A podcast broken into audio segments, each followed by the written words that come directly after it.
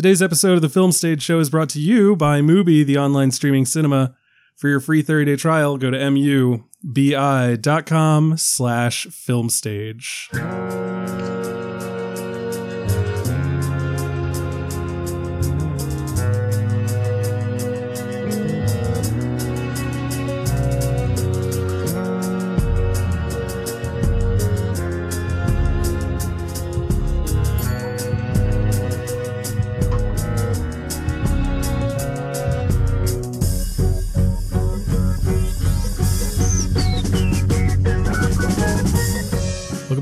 Ladies and gentlemen, to a brand new episode of the Film Stage Show, the movie review podcast for thefilmstage.com. As always, I'm your host, Brian J. Roan. With me today, we have Michael Snydel. You just brought me back to high school. It's lovely.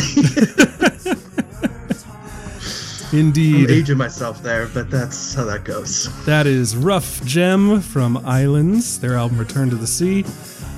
And uh, we're playing it because we're going to talk about Uncut Gems. It just made the most sense, titularly speaking. We also have Bill Graham. Woo! Okay, new year, new woo. And we also have. Sorry, that took a lot out of oh me. Oh my Did god. I just kill Do we need to some- disclose Bill's condition? Bill's drinking a ghost pepper infused cider for some god awful reason. So, apologies to everyone at home if at some point he just goes fucking completely nuts. Back for the first time since our Lion King episode, it's special guest Jesse Hassenger. Hey guys, thank you for having me back. What is up? Glad you could be back. Uh, why don't you remind all the people at home uh, who you are and what you do on the internet? Sure, uh, I'm a part-time movie critic. I'm a contributor to the AV Club, The Week, Polygon, sometimes The Verge, Nylon, and you can um, you can find me at Twitter at at rock marooned if you like um, if you enjoy my weird opinions on this show. Awesome. As I said, we are here today to talk about Uncut Gems. It's the newest film from Good Time directors Benny and Josh Safdie. This, the film starring Adam Sandler that is out in theaters now. Before we get into that, all the and usual. making some money too. I mean, Th- It's like, like 40, I thought is what I saw. Forty Is it? million. is it 40 already? Damn, that's impressive. Yep. It's getting there. Yeah. It's only been out since like Christmas. Yeah. Well, you know, them Adam Sandler heads are are out in force. I mean, we should have known when what his like Netflix originals get like 127 million streams on the first weekend. People hear there's a new Adam Sandler movie out, they go to Netflix and they're like, I don't see it. Where is it? and then after they've watched Murder Mystery twice through to make up for it, then they go out to the theater and see Uncut Gems. exactly. Yeah. Yeah. well, and then halfway through the film, they're like, "Where the fuck is like the the Where's luxury island?" Yeah, where's Swartzen? Oh, Kevin man. Jones isn't in this. I've had some good conversations with people who are not movie fans and got suckered into seeing this. They did not know what to expect. Let's put it that way. I can only imagine. Um, before we before we do any more talking about this movie, though, Sure. which we are clearly excited to do, the usual stuff. Uh, find us on Facebook, the Film Stage Show, uh, at Film Stage Show on Twitter. Uh, you can find us on your podcast apps where you can give us a comment and rating. And of course, you can email us podcast at thefilmstage.com. Don't forget that we are also brought to you by Mubi, the online streaming cinema, every day they're fantastic uh, curators bringing you a brand new film to watch and enjoy. During that time, you can download it to your phone to watch it on the go. You can stream it on your smart TV, your PC, or whatever. And um, they got some they got some really awesome stuff. They've still got Francis Yeah. Ford Coppola's Reignite Cinema going on, and they have one of his more recent underseen films, Tetro. Oh yeah. Is that the Val Kilmer one, or No, is that that's the Dakota Fanning one? Okay. It's isn't the Val Kilmer one is the Dakota Fanning one. Yeah, one. I think that those are the same. I Oh, think. Uh, yeah, we don't we don't talk about that movie in I this think this household. one does this one have Alden Ehrenreich? I think like when he's younger, oh wow. I don't yeah, I don't think know. so. and it's got it's got someone who's like of the DiCaprio-ish face. I will uh, read the synopsis. um, it's starring Vincent Gallo. Okay. Yeah. Uh, Tetro follows the fresh faced and naive 17 year old Benny, who arrives in Argentina to look for his long lost older brother, a reclusive playwright whom he hasn't seen in years. When Benny finds his brother, the brilliant but melancholy writer Tetro, he is not welcomed with open arms. And this was one of those ones where they're like, oh man, Francis Ford Coppola is back with a tiny movie. He's going to do it. And then I, I think like Youth Without Youth was next. And then, yeah, he did Twixt. And I don't know, the man's making wine money. Yeah. And every once He's in a while, he's just like, interesting weird stuff. With Yeah. And wine? it- You know what? The young the young guy is Alden Ehrenreich. I may be in his first real thing. oh, Oh, interesting. wow. I I, I'm I so- also want to. Uh, sorry, Jesse. Oh no, What we said? Ahead. I just said Han Solo himself. Oh boy. I was gonna put in a recommendation for the return as well. Um, I'm not going to try to pronounce that director's name. It's the Russian director uh, uh, who did uh, Leviathan and Loveless most recently, but it's an earlier film, The Return. Um, actually saw it in a in a Russian cinema course um, in uh, college, and it's it's a it's a really good film. And then the other thing, which I haven't had a chance to see yet, but uh, was on my radar for a while, was something called Tehran uh, Taboo, which is kind of an animated um, historical film about the social norms in Iran. and that is a It kind of movie like it has a yeah, it has a little bit of um, I think it's actually rotoscoped. Yes, it is rotoscoped, like something like uh, Waltz with Bashir, which is one of my favorites of the decade. Nice. Um, I, I'm going to hazard a guess at how to pronounce this name. It's Andre Oh no! Ziagintsev. Ooh. See- see, Okay. hmm, I, I don't know, Brian. You, you weren't quite confident enough. Ziagintsev. Anyway, so yeah, all those are on movie for a free 30 day trial. All you got to do is go to mubi.com slash film stage. Again, that is mubi.com slash film stage. Guys, it's a brand new year. Uh, when we recorded our Skywalker episode, we did not realize that would be the last episode of the year. Woo! So we we didn't also didn't realize it was it would be that long.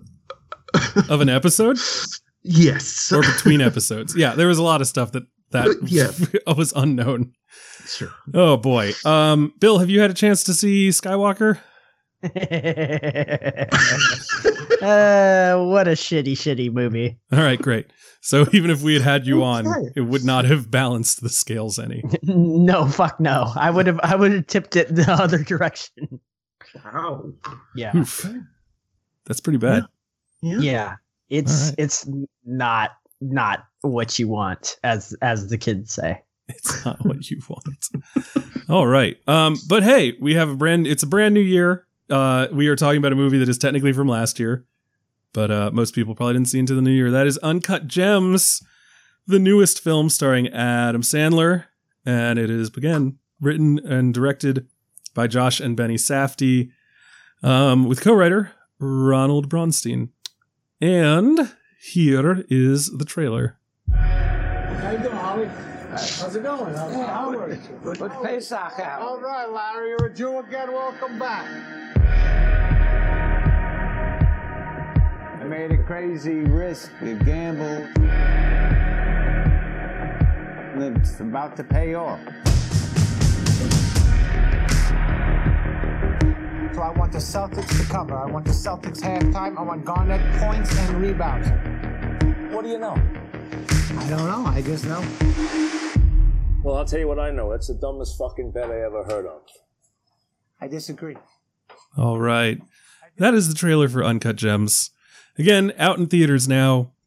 This movie follows uh, the the trials and tribulations of Howard Ratner, played by Adam Sandler, as he navigates a number of days in his own life uh, during which his plans for his gem shop, his many, many schemes, and his gambling addiction all come to a head to create a feverish stress dream of a nightmare.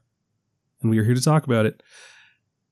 When we last spoke about the Safdies, we uh were talking about Good Time, which uh we loved, I think, correct? Mm-hmm. It was on my yeah, it was on my top ten. I don't Yeah. remember where. And now we're back. And we're talking about another movie about a scumbag New Yorker who's scheming and trying to make it ahead of his own life. And uh, let's see what we all thought about it. We will start with our guest, Jesse Hassenger.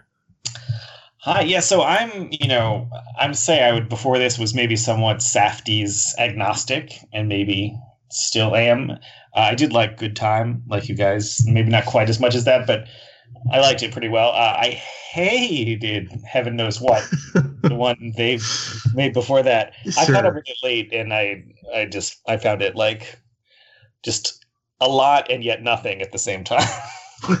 um, it was doing a lot, and yet I didn't feel like I was getting anything out of it. But you know, this one they got the Sandman, who I'm of whom I am a pretty big fan.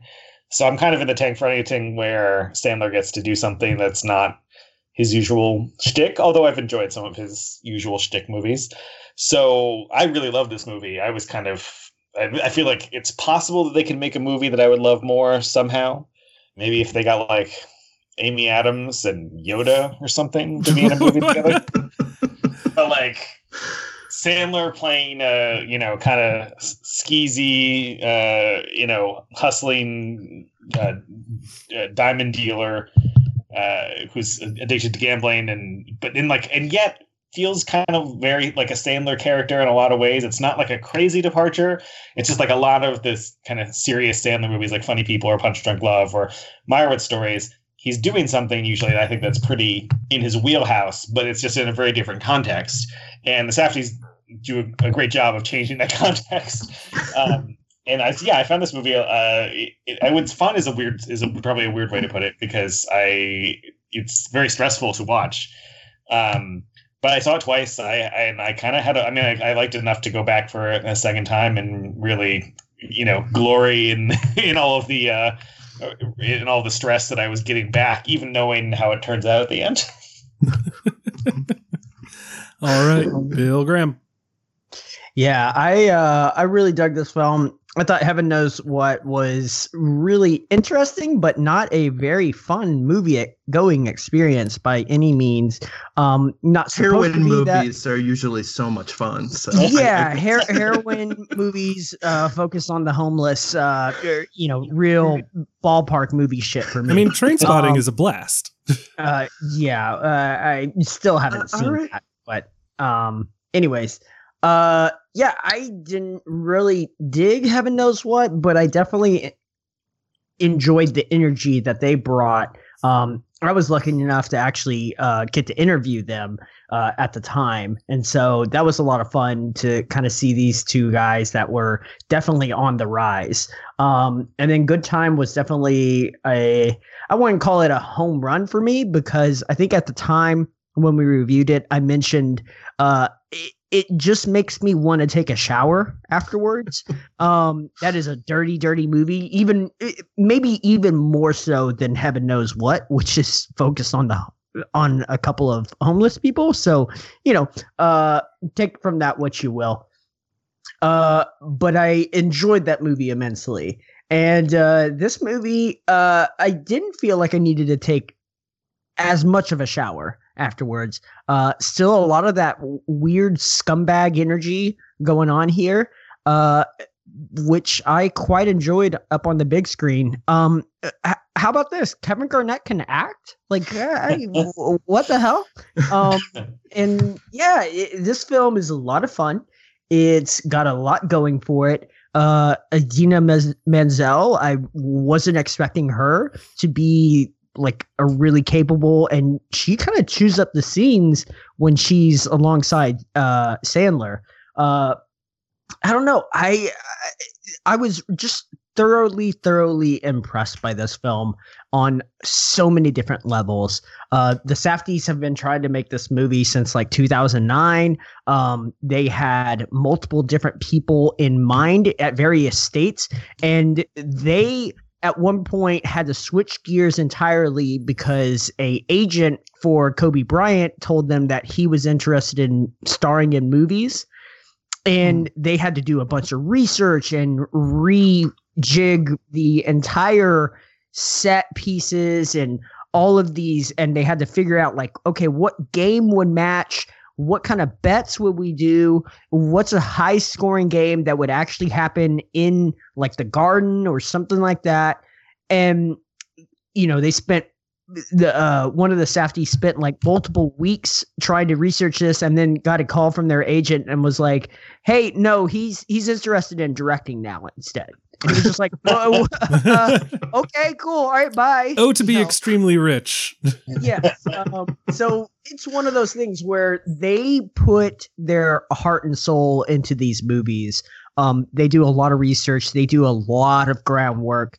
Um, so you know, uh, if you do some research on the Kevin Garnett game that focuses heavily in this film, uh, you might be surprised that like it's fairly accurate. So yeah, uh, these guys are just getting better each time they make a new movie. So I'm impressed, uh, and I dig this film.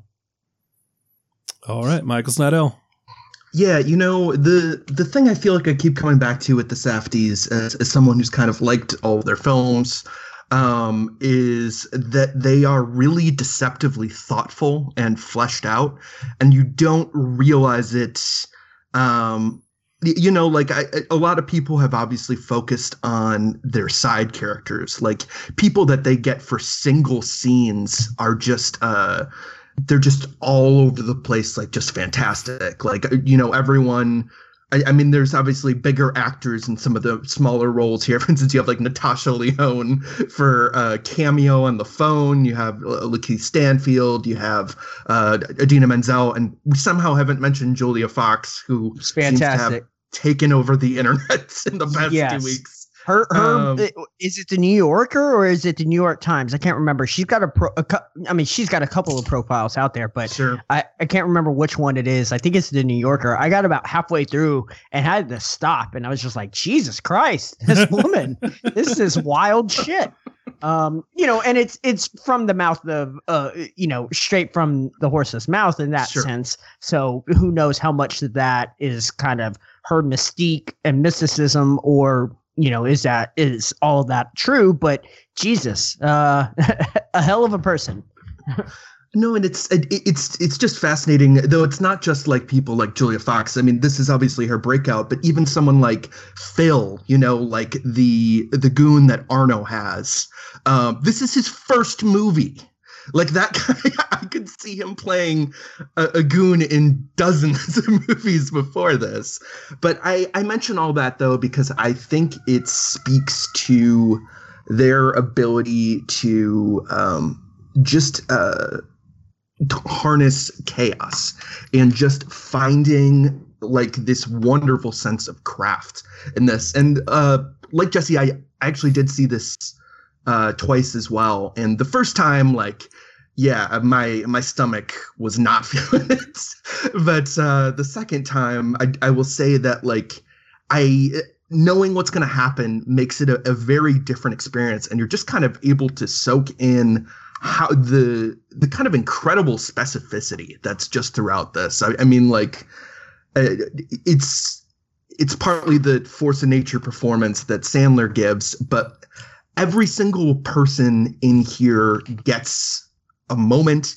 Everybody like even thinking about like the ways that um potentially like archetypal roles like his uh sorry his um mistress or his wife like both of these could be very easy archetypes and they're not like uh they get fascinating scenes that show a sense of like history that and that fully communicate like the destructive tendencies they've seen and either cope with or embrace so just uh, just to see all that and uh, just the way that this film is is built, it's uh, it's it's really magnificent. And and the thing I would say that I find really interesting compared to Good Time is you know Robert Pattinson's character was also pretty terrible person in that, but you like you very much saw him scope out a situation, plan what to do, and then execute. And this there's there's no momentary there's no thought process that you see. It's just constantly moving forward. Like uh, sandler is like a shark. Like he if he stopped moving he would just die and I, I just think that's that's a really impress- impressive pace to keep up for two hours and 15 minutes. So yeah i uh, really love this movie. And uh, i think the second um, cemented that it's not only fun but just a really well made movie. Yeah, this movie's fantastic. It's um uh, the the Safdies have a way of filming and editing and staging chaos in a way that is chaotic but doesn't make you feel overwhelmed in a bad way. Like you still are able to track everything sure and that is impressive as hell. That is because it would be very easy to just have a scrum of people all talking at once and just be lost, and then you kind of just have to write off the whole scene. You're like, well, I don't know. I, they're, they're just telling me that there's a lot going on, but like the opening 15 flippin' minutes of this movie, beyond the mining disaster that opens it up, is it's it's as though you are with your best friend and you are getting dragged along and you can hear what everyone's saying and you know what's going on but you are definitely not a part of it and you have Hmm. no idea how to cope with it and that is that is impressive as all hell. It's it's a trick that a lot of people cannot handle. And it's the reason that you can hang on when you are watching a movie like this because otherwise like i said you might just be writing off whole scenes and just saying to yourself like all right well i don't know what's going on here and i'm just going to tune out and just realize that like there's just a bunch of noise happening. And it's it's a lot of the writing it's a lot of the acting it's everything about it just coheres in order to make this really outstanding pulsing symphony of christ forsaken confusion.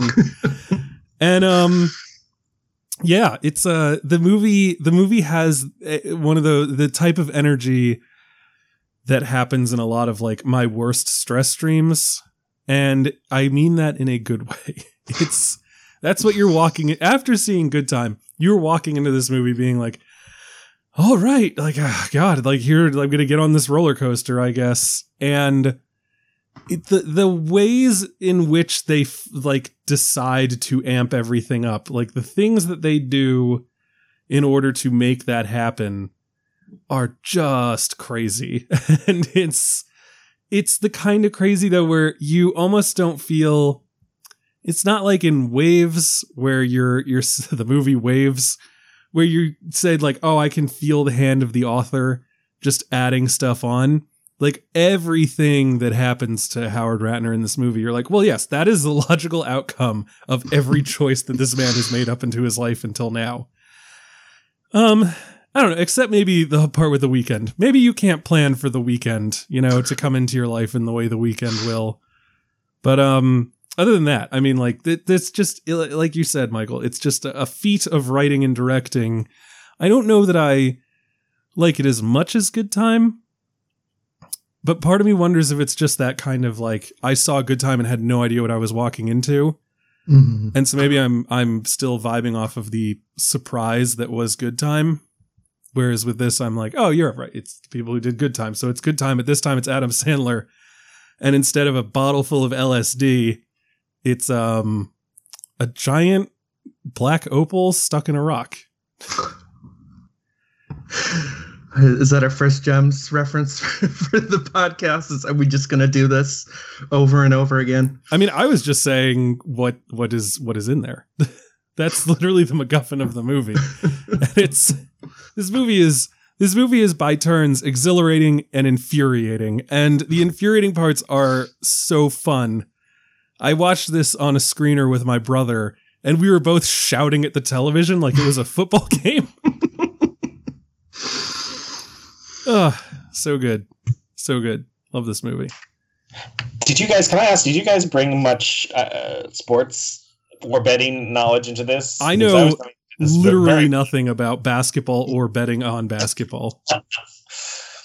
Yeah, I know a little bit about basketball, but not much about betting.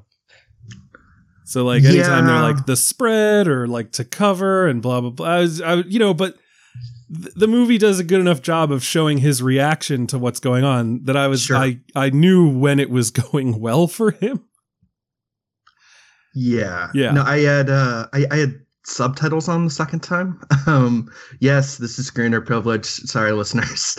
But um it was it was interesting to do that because after I watched it the first time, I asked a friend, what what does the tip mean? Because I didn't I didn't connect that it was just, you know, the 50-50 uh The tip-off, chance right? right? at the beginning. Yeah. Yeah. The, the Oh. tip off of the game. I knew what that one was. Okay. No, but I just well fine, fine, Brian. Make me look bad.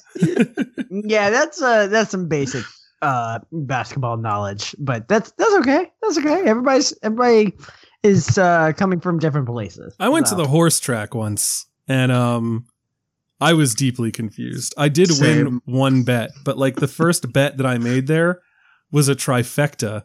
And I just thought it was like No. if if any of these horses get in first, second, or third, then I get money. But instead, then I'm out there and I'm looking, and some guy looks at my car and he's like, "You bet a goddamn trifecta! you wanted to choose first, second, and third place in order." And I was like, "Oh, is that why it pays out so high if I actually Oh, win?" Wow. he said, "Yeah." I was like, "All right, I clearly have no idea what I'm doing here." Yeah, but, So, yeah, I know but no, I, I think that's uh, again a credit to the movie that uh, you know, like the like the whole movie is at times um you know intentionally convoluted but like given how much of the climax is based on understanding the betting and stuff like that that again you don't actually need that knowledge like i'm sure it plays a little bit differently because you can be like you fucking idiots but Right, it- th- but still i thing. think the movie makes it very coherent I like think the stakes wise he he is laying so many bets Mhm. that just the more that he talked, the more I was like, that that's just too much. Like, what the fuck are you doing? like, like because I, I know people who who love to do the conditional bets. sure You know, it's like, oh, you know, who'd you bet to win? He's like, oh, baby, I didn't just bet to win. I bet who would win the coin toss. I bet who would win, have the most rushing yards, the most passing yards, the most tackles. I bet that they would sack the quarterback four times. And I'm like, that's not betting. That's just like, that's. Because I think betting, and I'm like, you must believe that you know what's going to happen. Otherwise, you wouldn't lay that bet. And when you have that many things going on, that's just you being like addicted to blind chance. and um it's true like that's that's how Howard Ratner lives his goddamn life in this movie. Yeah. From the moment you meet him to the moment he goes to like his apartment and is like in his coat closet texting his girlfriend who is in the apartment and he doesn't realize he was there. That is like it's nothing but nonstop screaming, shouting, and wheeling dealing, and then it finally gets quiet, and you're like, holy shit, how does this man even have the energy to go sleep with his incredibly attractive younger girlfriend? Ah, jeez Well, I think part of what makes it work so well, because I also, you know, I had no idea about any of the betting terms. You know, a few of the basketball terms I caught, but I don't know how how all of them would apply to betting. that You can tell, like you said, you can tell from context when it when like that a six way parlay can't be something simple. sure but I think also the Safdies are really remarkably good, especially for a, such a long movie, at eliding when they need to. Because some of these scenes, you think, "Oh my God, we're never getting out of here!" Like he's never going to believe be able to leave his office. He's talking like six different people. You know, he's on the phone with six different people, and there's no release for any of it because none of it's ever resolved. But the Safdies are very good about kind of saying, like, you know, the, even in the final sequence when he's watching, when you're watching the game, and, and you're also watching Julia Fox, uh, you know, sort of uh, you know, uh, trying to keep her head down and and uh, elude people who are after her, and you have Sandler watching the game in another location. You they they skip ahead very quickly. I mean, they don't uh, as much as you're making they're making you sweat. They're also not making you watch an endless scene of people watching basketball. Um, and it's, it's kind of deceptive considering how you know how much they're able to immerse you in those really stressful scenes. How carefully they're able to choose when to just skip ahead and say, okay, you don't need to see the rest of the game. All right, okay, we're we're in the second quarter now. Okay, we're in the you know we're in the final moments of the game now, and that I found really uh, smart and just very skillful, kind of unexpectedly skillful. How much they're able to you know kind of decide when we move ahead and when we need to really linger in some of these moments. I agree that their editing in that in in those moments is amazing because you when you're when you're watching a movie and it's for instance basketball something that I am not interested in I'm like how are you gonna make me care about Mhm. this and Sure. um you know I've watched sports movies about basketball that I've enjoyed I've watched sports movies about almost every sport because I don't really like most sports and you can still get ideas and as long as the filmmaking is on point you can understand the energy of that scene Sure. and so, much in the same way that I was saying they shoot chaos very well, they shoot the. And it helps that Adam Sandler is a very effusive, reactive presence in this movie. Mm-hmm. He is not. This man has no poker face. He has. There's never a moment where you don't know exactly what's going through his mind because he's just that kind of guy. And this character is is is stunning in the way that he it is written and also in the way that Sandler performs it. Like his his eyes, his smile, the way that he he will do one thing and then turn on a dime and go and like dig his hole just a little bit deeper because I guess he thinks maybe at some point he's gonna strike oil and it's gonna fill up the hole and he can swim out. Like I literally, there were moments in this movie where I was just like, I cannot understand the psychology of a person who's doing this. It's Well, just it- the worst it- possible thing. it, it's it's a guy that dug himself a very deep hole, and the only way to get out of that very deep hole is to either keep digging and hope that one of those digs you just fucking find gold for some reason, you know. And then you can Um, pay someone to get you out of that hole. But that's the crazy thing about, and you know, we'll talk about it more in spoilers, but like a, a lot of this movie is just him causing more problems for himself Sure.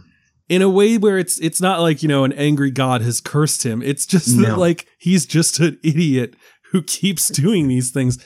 And every once in a while you're like, maybe he does know what he's doing because presently it seems as though maybe he is on top of things but it's just so nuts. It's so friggin nuts. And there's just so like the the the inciting incident in this movie is him receiving this black opal and showing it to Kevin Garnett and Garnett being like can I hold it for like a day? You know I like feel connected to this. And him just being like uh sure yeah like I guess so. Uh, I, I I I feel like there's a lot more to that scene than him going, yeah, sure. Sure. Well, yes, because again, that's one of those chaos scenes where like 14 different things have happened, and he's like, again, just trapped by his own poor decision making. Sure. And, should um, he have? Should he let Kevin Garnett walk out of this room with a giant fucking opal? No, he should not. Definitely not. Never, never. No, don't do that. That's a bad, bad idea. Yeah, that was one of those points where my brother and I were just like, "What are you doing? That's a Yeah. like, just tell him no." And then he gets his game, his uh, his playoff ring, and then immediately goes and pawns it. Yes, he does. And I'm just like, "Well, that's real even fucking scary. crazier." Yeah, and I don't, I don't understand. Like, uh, I mean, I, I guess what it is at that point is basically he pawns it with the assumption that they're never gonna fucking sell it, and just give me some hard cash, and then I'm gonna turn that cash into more cash, and then come back to you and give you, give you whatever you want. Right, his And it's whole like, life is what? a Ponzi scheme, but he's Yes, the only one who's going to get screwed by it when it all collapses. It- yes. it's it's kind of amazing too because like you know this is obviously mostly about but uh, like Ian Bogosian's character trying to get the money but like there are like multiple other people we know about who he owes money who get like a minute in this movie like for instance like the guy who uh, helps him get into the the VIP area Mm-hmm. uh where the Weeknd is like he's like oh where's my uh michael jackson cross? Which we see like you know near the beginning or or you have the two people who i swear looked like they looked like the garfunkels to me but i think it's judd hirsch and someone someone else but um either way So- like there's so many other things that are not even at the center that it's clear that even if he wasn't w- wasn't being, you know, squeezed for the money by these guys, there'd be other people at his door begging for money. So w- one thing that I found out, some little insider behind the scenes stuff that I found really interesting, uh, and you know, going into this, I would have found really interesting having this knowledge ahead of time. So uh, maybe this can kind of help some listeners before they see the film, if if that's what they're listening for. Um, but the Safdies usually when you do ADR on a film, you just have a couple of pieces of dialogue that you need to kind of fill in and you know just some some background stuff here or there that got missed. Um usually it's like a couple of pages. And uh I think they were working with like Scott Rudin on this film. I think he's a producer Mhm. um, in some capacity, and they were headed into the ADR on this film, and they had like 54 pages of ADR, just random snippets of dialogue that they were going to record. Different people were going to come in and just make some noise because at a certain point they realized what was missing. They they started in the edit and they were realizing that something was just missing, some kind of tactile nature, and they were like, "Oh yeah, it's all the background chatter." That we didn't really capture because we're on a fucking movie set and you know you you just you call quiet on the set and everybody shuts up you know? Um and they realized that they wanted that kind of background chatter throughout all of these sequences. And they they send in like these 53 pages of ADR and then Rudin and his associates were like what the fuck is this? What what are you doing? You're recording a new movie? Like what's going on here? And they were like yeah, no usually no no that would be the type of thing that happens if like massive reshoots and you're just like yeah. every time that crucial plot information is given while the camera's pointed at the back of a character's head Mhm. that's ADR because they're like okay so we've changed the entire plot and now we have to have them speak four lines of dialogue while we just shoot the back of their head. Yes. Yes. But in this case it was just we need we need the flavor. We need that reality Mhm. that's insanity. I can't imagine that. That must have been horrifying for the producer to see that. Like what is going on? Why are you doing 53 pages of adr we did not budget for any of this? What the fuck? And it's just like ah no we- we'll we'll just hire people off the street. It'll be good. Like we'll give them we'll give them 30 40 bucks and uh, they get a line in a movie. Like well you know everybody wins. So that's the type of thing that howard ratner would say I wonder how much of them is in characters like Howard Ratner and um and uh the the character that Robert Pattinson played in Good Time. Yeah. Like You- this you mean running the gunning Safdies? Yeah, like how much like how much do they like so this is us if we were evil, right? Like this is our dark universe. I, I mean, I mean, it- from if you listen to interviews, and so I don't, I don't want to bring my impressions of them too much because a that was a, a long fucking time ago, and uh, if you know anything about Goldfish Brain Bill, um, y- you know he can't remember too much. But they were they were both very like super fucking intelligent, very like on their game, but also had this kind of slick nature to them where everything that they they were just really good fucking storytellers and that can get you pretty far in a lot of circles right? Like that Mhm. can that can have you shaking hands with a lot of people if you can just tell really good stories. And so that's that's kind of them um to the both of them. Um they they work as a tandem. They both are very intelligent and just have that kind of um we're gonna make it work kind of uh energy about them so yeah i don't i don't know There's also I, I don't know if what I don't remember what interview it was I read, but I feel like I read a bit about them that made it sound like their father had you know was not necessarily in this world. It was not necessarily certainly not necessarily the Robert Pattinson in Good Time world, but had a little bit of this that they you know sort of was maybe their uh, you know sort of their gateway or their entree into some of those types of some of those aspects of the kind of If- you know if super if- if talk, I- super hustle kind of worlds of New York that they're t- portraying in these movies. Mhm. if, if i'm not mistaken i think their father was actually related to um you know had was involved in this New York City kind of jewelry scene. I can't remember what it's what it's called. They The call Diamond this District. air the Diamond District. It's Correct. uh, 47th And- Street, I think. And uh, this place has kind what of you a laughing? Wait, legendary wait. What, what's Michael laughing at? that that Brian Just- just knows. Just yeah, it- it- Brian, it's you're too predictable. I'm sorry. Who's I- got this answer to this? I get New York and? Washington, Brian. and you get Chicago. all right, all right. And. Bill gets Dallas if we ever get a movie that happens Well, there. we know who wins this one. Dallas, obviously. Yeah. Support the girls. um anyways moving on. Uh so yeah his uh, their father was loosely connected to the diamond district and they they tell a funny story about and and it's funny but it's also like whoa.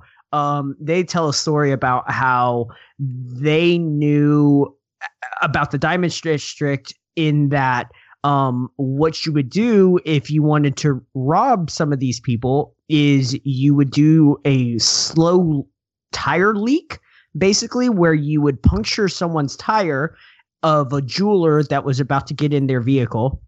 You would wait. They would go drive to their destination go go get their goods drive off and because it was a slow leak they would end up uh with a flat tire on like the turnpike and that's when you would go rush them and grab all their goods and then take off That's a And they were like- that's a smart play. I like it. it, it's a smart play and they were like they were talking about how like like this was the world that they kind of heard about growing up and Sure. so it's it's just like you know it's it's a very fast and loose very just run and gun world especially in the diamond district and how they kind of play with a lot of things.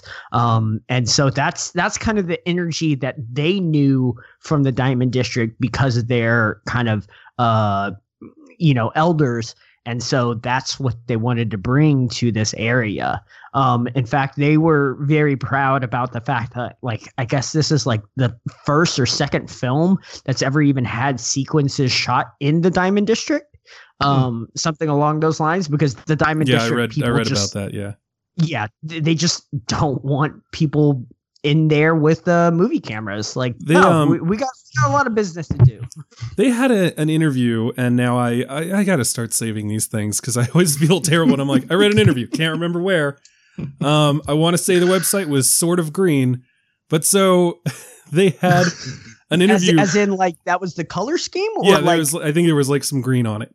I thought you were saying it was like a weed website or something. Oh no, I, it was like it's not a new I was like, website. I just feel like there was some. Yeah, like they had a green interesting. scheme. Anyway, so so it's probably collider but who the fuck knows maybe it could have been yeah um Oh, or it could have been i don't know like the ringer or something i feel so bad now so but what i so for, okay first of all wait a second me knowing that the the district wherein the diamond shops are is called the diamond district does not feel like deep new york esoteric knowledge okay that feels pretty on the money to me Why are and you I- so defensive about it? I don't know. It's just like that's the thing that we're gonna call me out for. Hey Brian, what's the district where all the diamond shops are? Oh, you mean the Diamond District? All right. Um, all right. I will say that I did correctly call it. It is 47th Street. Uh, so that's a little more. That's a little more distinctive. So yeah we we shotgun approached that criticism and you were like snipered in on oh diamond district and it was like well we i mean we were we were kind of all of that all of that situation yeah, But so I've defended myself and then indicted myself in the same moment. Um, but they were saying that they they did a documentary about a street photographer, and they were on 47th Street, and they're like, you know, you ever shoot around here? He's like, no, people will chase you if you pull out a camera here, because um, yeah, they either think you're casing the place or you're like trying to see who's buying stuff so you can rip them off later.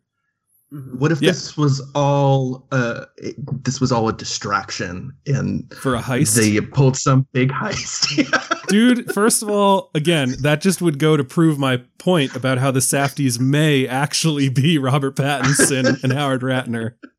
Also, I would then watch the Safdie brothers directed movie about the Safdie brothers directing a movie just so they could heist the Diamond District. yeah, that's uh, yeah.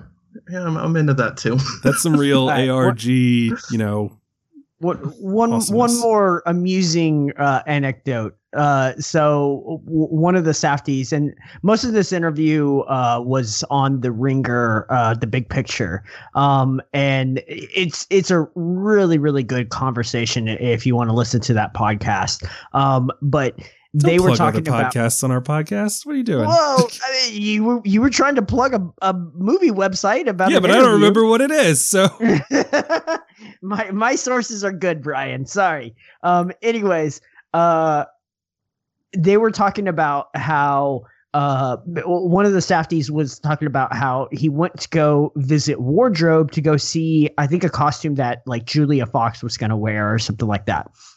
And they were walking down a couple of blocks in New York and they saw a trailer and they noticed that like the street was like blocked off and they were like, "Oh, motherfucker. Like who else is shooting in New York right now?" and and so uh he saw one of his PAs and the PA was like, "Yo, what are you looking for?" And he was like, "I'm looking for Julia's trailer." And they were he was like, "Oh yeah, it's it's right down here." And he was like, "Wait, we have this block?" And he was like, "Yeah, we got this block, bro." And just like, "Oh shit." Like we're the nuisance in New York City now. Like cuz he was talking about how like anytime you see like a trailer or like sometimes these streets get blocked off and all of a sudden that's like a no-go for any kind of filming that you can do in that area because Mhm. you know you don't you don't want the trailer in there and you know it's making a bunch of noise and there's always like crew moving around and you know doing official business and he was just like man this is gonna be such a pain in the ass not realizing like it was own, his It's own like fucking that- trailer it's like that one year that like two different colossal movies were filming in Marfa, Texas. Can you just imagine? It's like, all right, good news. We've got Marfa, Texas, population seven. yeah Um, you know, we're we're going to be able to shoot everywhere, and then it's like, okay, great. Um, are you No Country for Old Men, or are you There Will Be Blood? Because you're both here. I was watching. Um, I was watching. luckily both of those films star like 15 people so yes, that helps I was watching How to Make It in America. A a really does anyone even know what the hell that Is is? that the Kid Cudi show? First of all, he's like a secondary character, okay, all right, fine. but Kid Cudi is in that show. Yes. Um, how to, How to Make It in America is I for, for some reason I really like that show, and I'm sad that it only got two seasons. It's one of those. It's like bored to death almost, and it's it's one of these shows where it's just like you watch it and there is drama, but you also feel like everything's always going to be okay. You know? And I don't know why, but that appeals to me. But anyway, they they shoot it in New York and on streets and there are people. And I constantly wonder like, so do you just have like a camera and you're just shooting and you're just you're assuming that everyone in New York is jaded enough that they don't give a shit and won't look into the camera? Hmm. yeah I guess. People got places to be. I guess. I guess. I don't know. okay um i want to ask this um where's everybody at on adam sandler as like an actor oh, that's an interesting question. Okay. That's that is a great question. Uh, I'm gonna throw to our guest, Jesse Hasselberg. What do you think of? I'm so happy you asked, actually, because that's really the main reason I want to talk about this movie is Yeah. how much I love Sandler as an actor. Um, I think you know I'm. I'll say that you know I've I have always kind of liked Sandler going back. You know I was I was 14, 13, 14, 15 when he was on SNL. Um, so you know even when it, that show got really bad, and it, it did get really bad when he was sort of when he and Farley and some of those other guys were sort of the leads on the show. It was some of their worst years ever, and even watching at the time, I remember thinking that even as like even as a teenager, is it even as a teenage boy who liked Sandler and Farley, there was a feeling of like, oh yikes, this is not going well. um, but you know, so I, I remember liking the Billy Madison and Happy Gilmore and all those you know the early ones. Um, and and really kind of pulling for him, even though you know he hadn't done the best work on SNL, or you know his work on SNL was often good, but the show was not at its best when he was on it. Um, so I kind of go back way back with liking him, and it's interesting to me uh, the ones that are kind of thought of as good ones now, I think as as the as the critical community has like you know gotten probably average age younger in the past 20, 25 years. You know, people, I don't think Billy Madison or Happy Gilmore are as thought of as like terrible movies anymore. But at the time, they were really, they got as bad reviews as their, their reviews were as bad as something like Jack and Jill or Blended or whatever that Mm. now seems like so much worse. Um, but they were not well liked movies, but I remember liking them a lot and sort of as sort of a, you know, they're kind of like JV Wayne's World, you know, which Wayne's World is like a big deal to me uh, you know, as a, as a 12, 13 year old. And then the Sandler movies were not, even again, even as a teenage boy, I knew these were not as good as Wayne's World. But, you know, Myers wasn't doing a lot of movies and Carvey's movies sucked. So it was like, all right, Sandler's movies, they're pretty good. um, and, you know, you can, he's, you know, did a lot of those kind of movies for a long time, uh, to, often to decreasing uh, returns in terms of quality. The movies were very big hits. Um, but I really You, love. you back off of Big Daddies. I don't know. Oh no, I would I would say I would say the Little downturn Nicky? happens later. I like Big Daddy. oh no, not Little Nicky.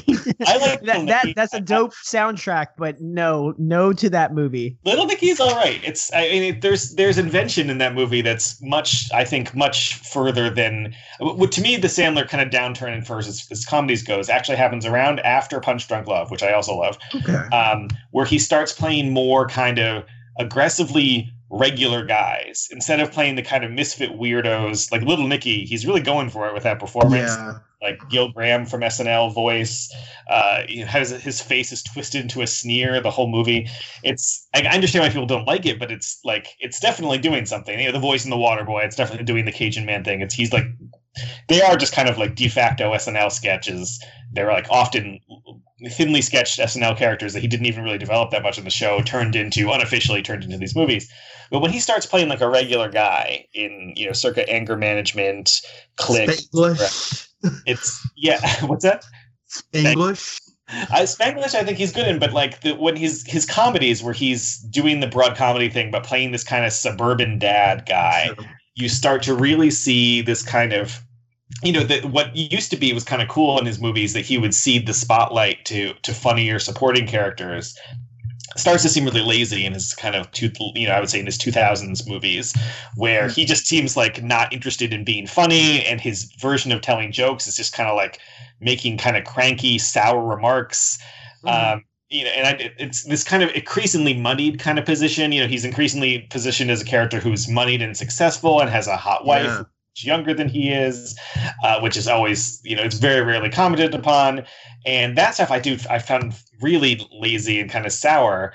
Um, but when he would periodically do these more serious things, even when the movies weren't very good, I always think he there there was something he has a kind of a pathos about him and that stuff kind of goes away you know even in funny people where he is playing this moneyed guy who's very privileged and successful uh, he really gets at that kind of kind of bitterness and, and anger that you can see be- beneath a lot of comedians and even though sandler's by all accounts a great guy i think that certainly you can see that in his movies there's sometimes his movies even his kind of s- supposedly sweet family comedies seem kind of bullying Sure. um, in their way. But in funny people, you can see him getting scratching, the, you know, scratching at that kind of instinct. Even though I think he thinks of that as being a very big departure from who he is as a person. In Punch Drunk Love, you can see him sort of, you know, re- Paul Thomas Anderson sort of recontextualizes the misfit, uh, you know, his sort of misfit goony kind of performance into someone who's a lot more sad and sort of you know wounded and then i love you know so you know these things would happen kind of periodically every five or six years you get like a like a serious sandler movie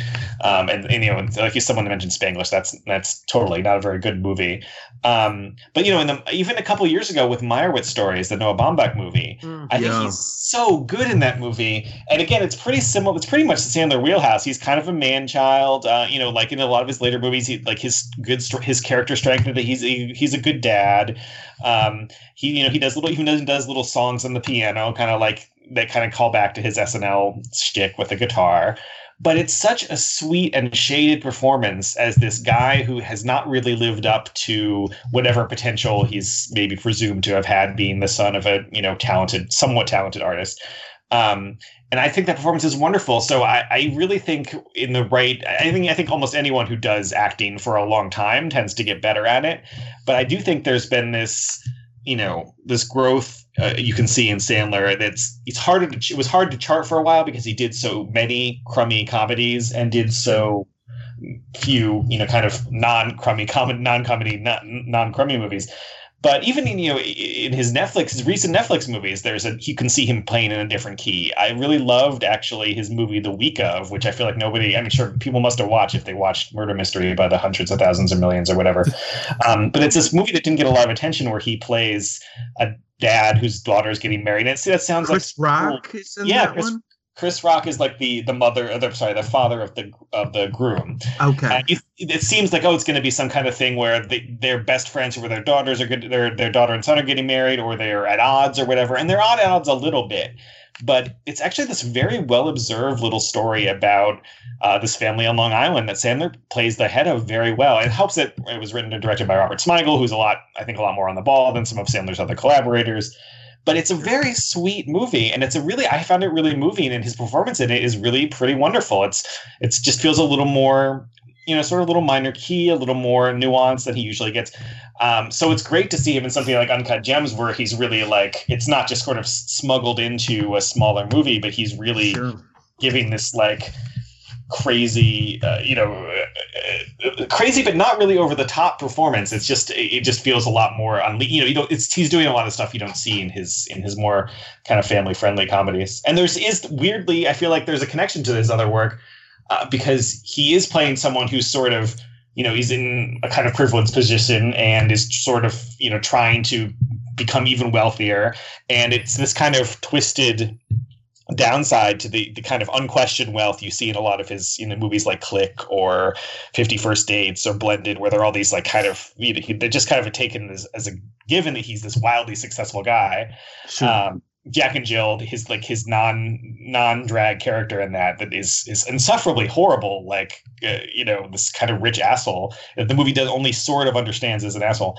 But so seeing him as Howard Ratner, who's this guy who wants that level, he kind of wants the level of wealth that a regular Adam Sandler hero or Adam Sandler himself has. and I just find that really that's like a weird, interesting tension. I don't even know if Sandler himself is necessarily thinking of it that way, but I found it really interesting to watch.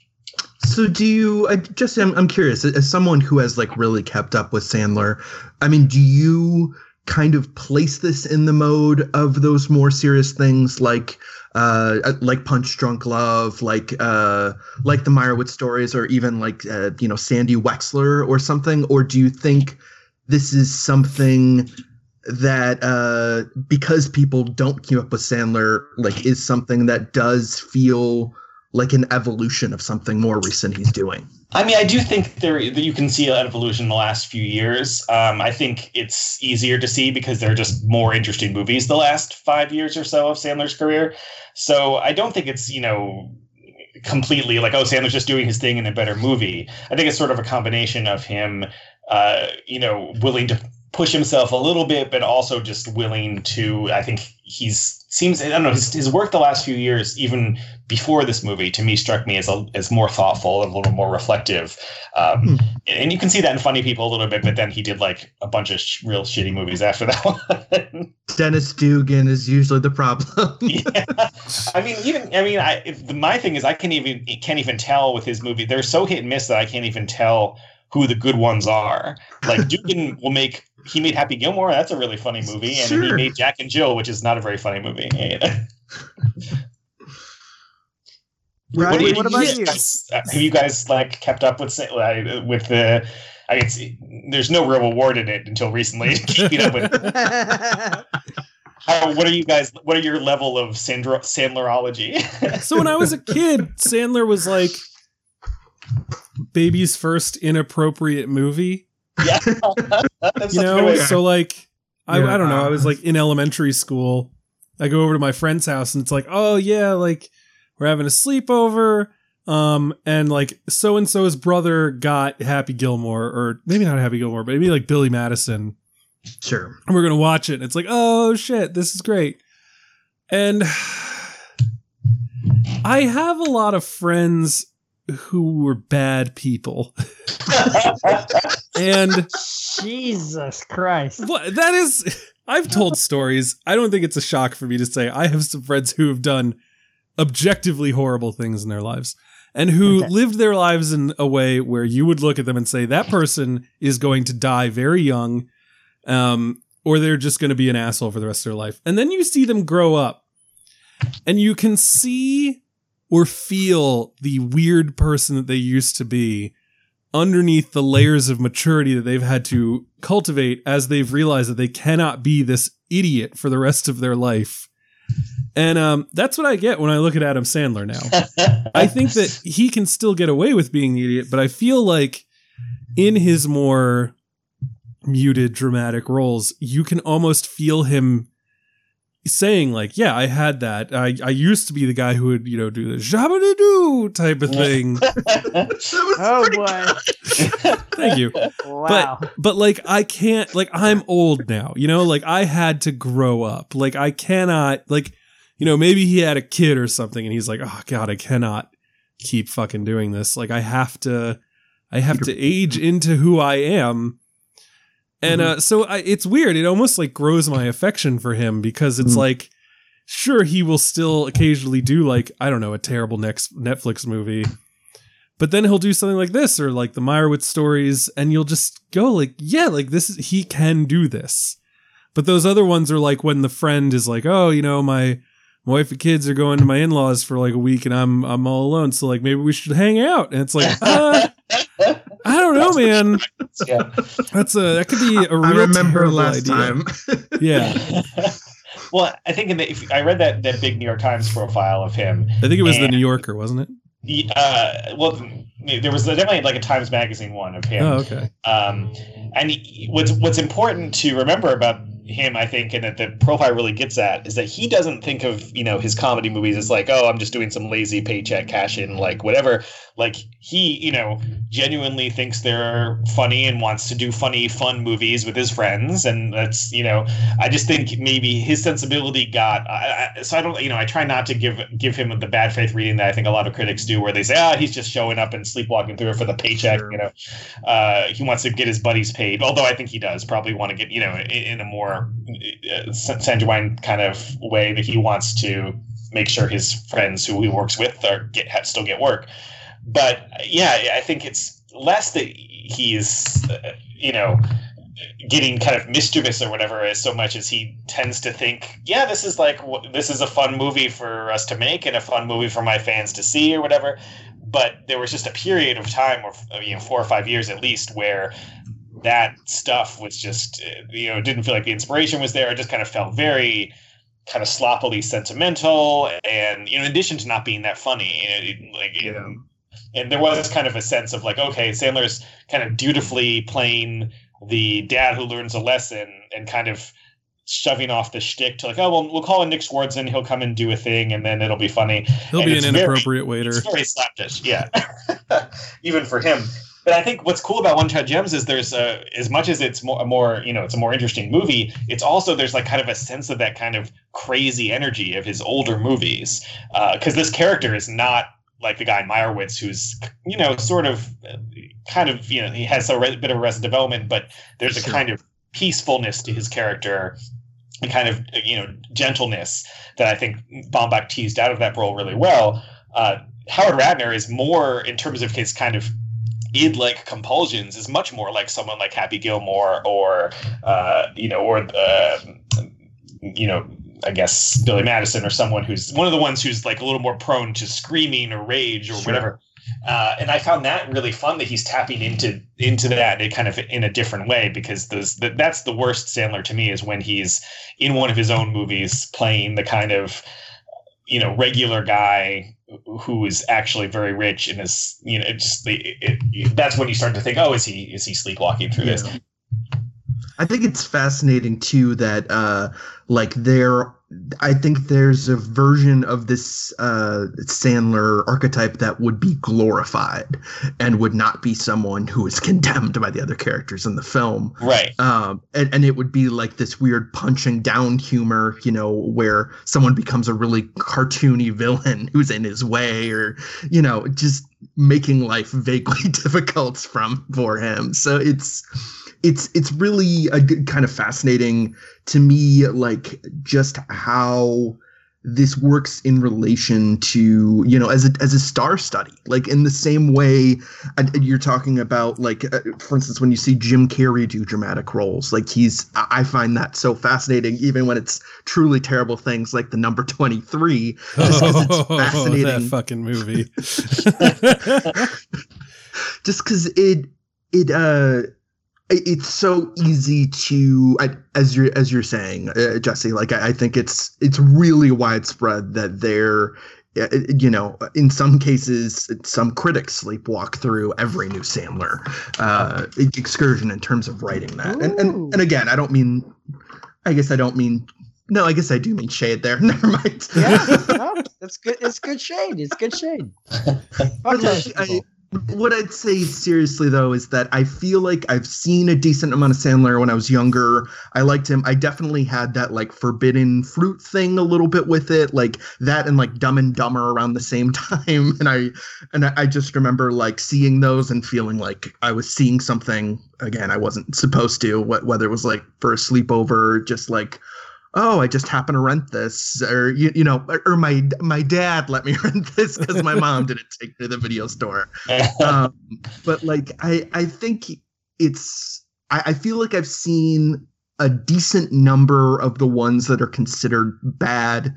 Like, I really wanted to know how bad Grown Ups is. Turns out Grown Ups is pretty bad. Um, like uh, you know but then I, I i saw things like uh like i've seen one of the hotel transylvanias i've seen um oh geez well, I mean, that's Jesus, my that's, boy i've seen That's parts that's of jack and jill Tarkovsky. So you know, it's, it's like, yeah, yeah. Of course, that one's like yeah, Hotel not Transylvania bad. is pretty is a pretty solid series. Yeah, And it is. It's very much uh, informed by Sandler's weird, you know, family man. It's, a Sure. really interesting kind of tug, you know, tug of war between Tartakovsky's uh, really wild visual sensibility and Sandler wanting to do. You know, he has, he brings all his buddies into play. You know, you have all the monsters or the famous monsters of of filmland, and they're all like. Oh, my nagging wife doesn't want me to go gamble. It's like, yeah, this is real relatable, Sandler. Monster like wanting to go gamble on a cruise ship or whatever. Well, Sandler's uh, one of those actors that like people are always quietly like, I think he's a conservative. Yeah. Mm, Oh, I th- mm. yeah. I think he's. I think he- I, I don't know how he feels about the current, uh, you know, uh, insanity kind of stuff. But I, I'm, I'm pretty sure he donated to to George W. back in the maybe in the 04. I don't know. uh, 2000. I- I don't picture him being especially politically active in 2000. But I think he felt, you know. Uh, You know, post 9 11 was probably, uh, you know, pretty yay Giuliani, yay George W. Bush. uh, I, I imagine he's one of those guys who considers himself not political uh, and, and like doesn't realize that that's also being political. I, I feel like, like, That's my favorite. he That's my favorite. Like, oh, you're just in hell. Is like when you're like, I don't know, I'm I'm not trying to be political right now, and then someone says, well, that's being Shit, guys, political. keep losing you. but yeah, I think there is there's a conservative streak to some of his work, especially some of those comedies where there's, you know, like I said, there's kind of a. I hate like I, hate to get super prescriptive about like oh well it's not funny if you're punching down because I don't know sometimes Sure. I feel it is but uh, but Sandler, Sandler stuff definitely especially as he you know when he ages out of playing the kind of miscreant where he can be a little more of the butt of the joke he's he is often the butt of the joke even in his kind of crummier movies. But I remember Grown Ups 2 in particular there's like it's not even something he does but he you know he does the credit uh, the co-writing credit on the screenplay for that.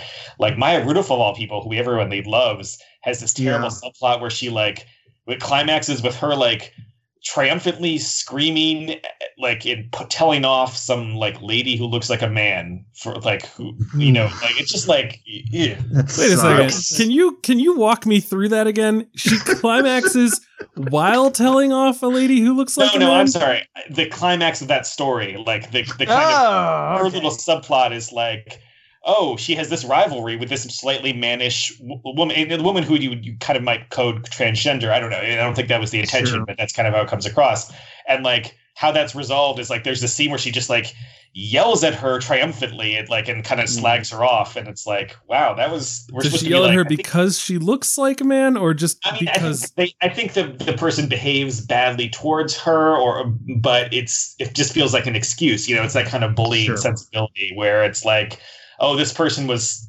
you know, looked at me wrong, so it's appropriate for you to like, s- scream at them. And it's yeah, it's that's that that that that vein is definitely there in his work, and I think that's yeah. in in the more more recent Netflix stuff. I feel like that it feels a little more.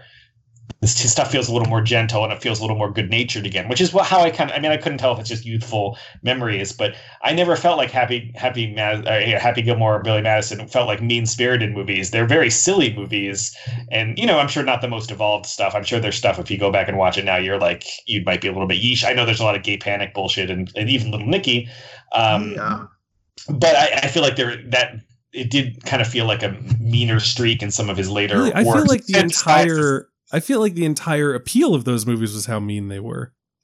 Well, I, they're mean, but they're often, you know, there's sort of, you know, there's like kind of a collection of kind of goofy, weird supporting characters, and Sandler himself is always sort of one of them, you know, by the end of it. And in his later ones, it kind of feels like he's more, you know, the the regular guy being like, ah, get a load of these goofball idiots or whatever. I don't know. There's something Yeah. later ones that makes me a little more uncomfortable about his, you know, how he feels about his characters.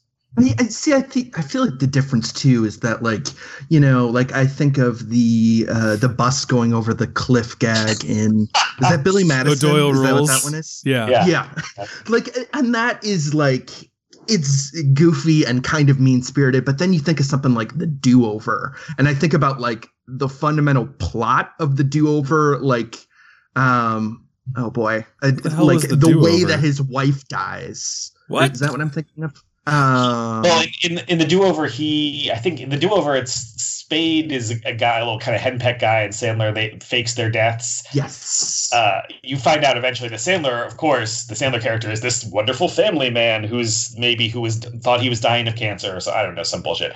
But Spade's character in that, and again, this is something it's not directly in Sandler's character, but it's something he's responsible for is the guy helping make the movie. Spade's character has a real like, oh, women are always fucking me over, you know, kind of thing running through it, and you're just like, guys, this is not this is not as endearing as you. I mean, probably for a certain member member of his audience, it is very endearing, but I found it pretty grotesque. That means Yeah. so it's so okay. So is that movie like a weird in the company of men type of film?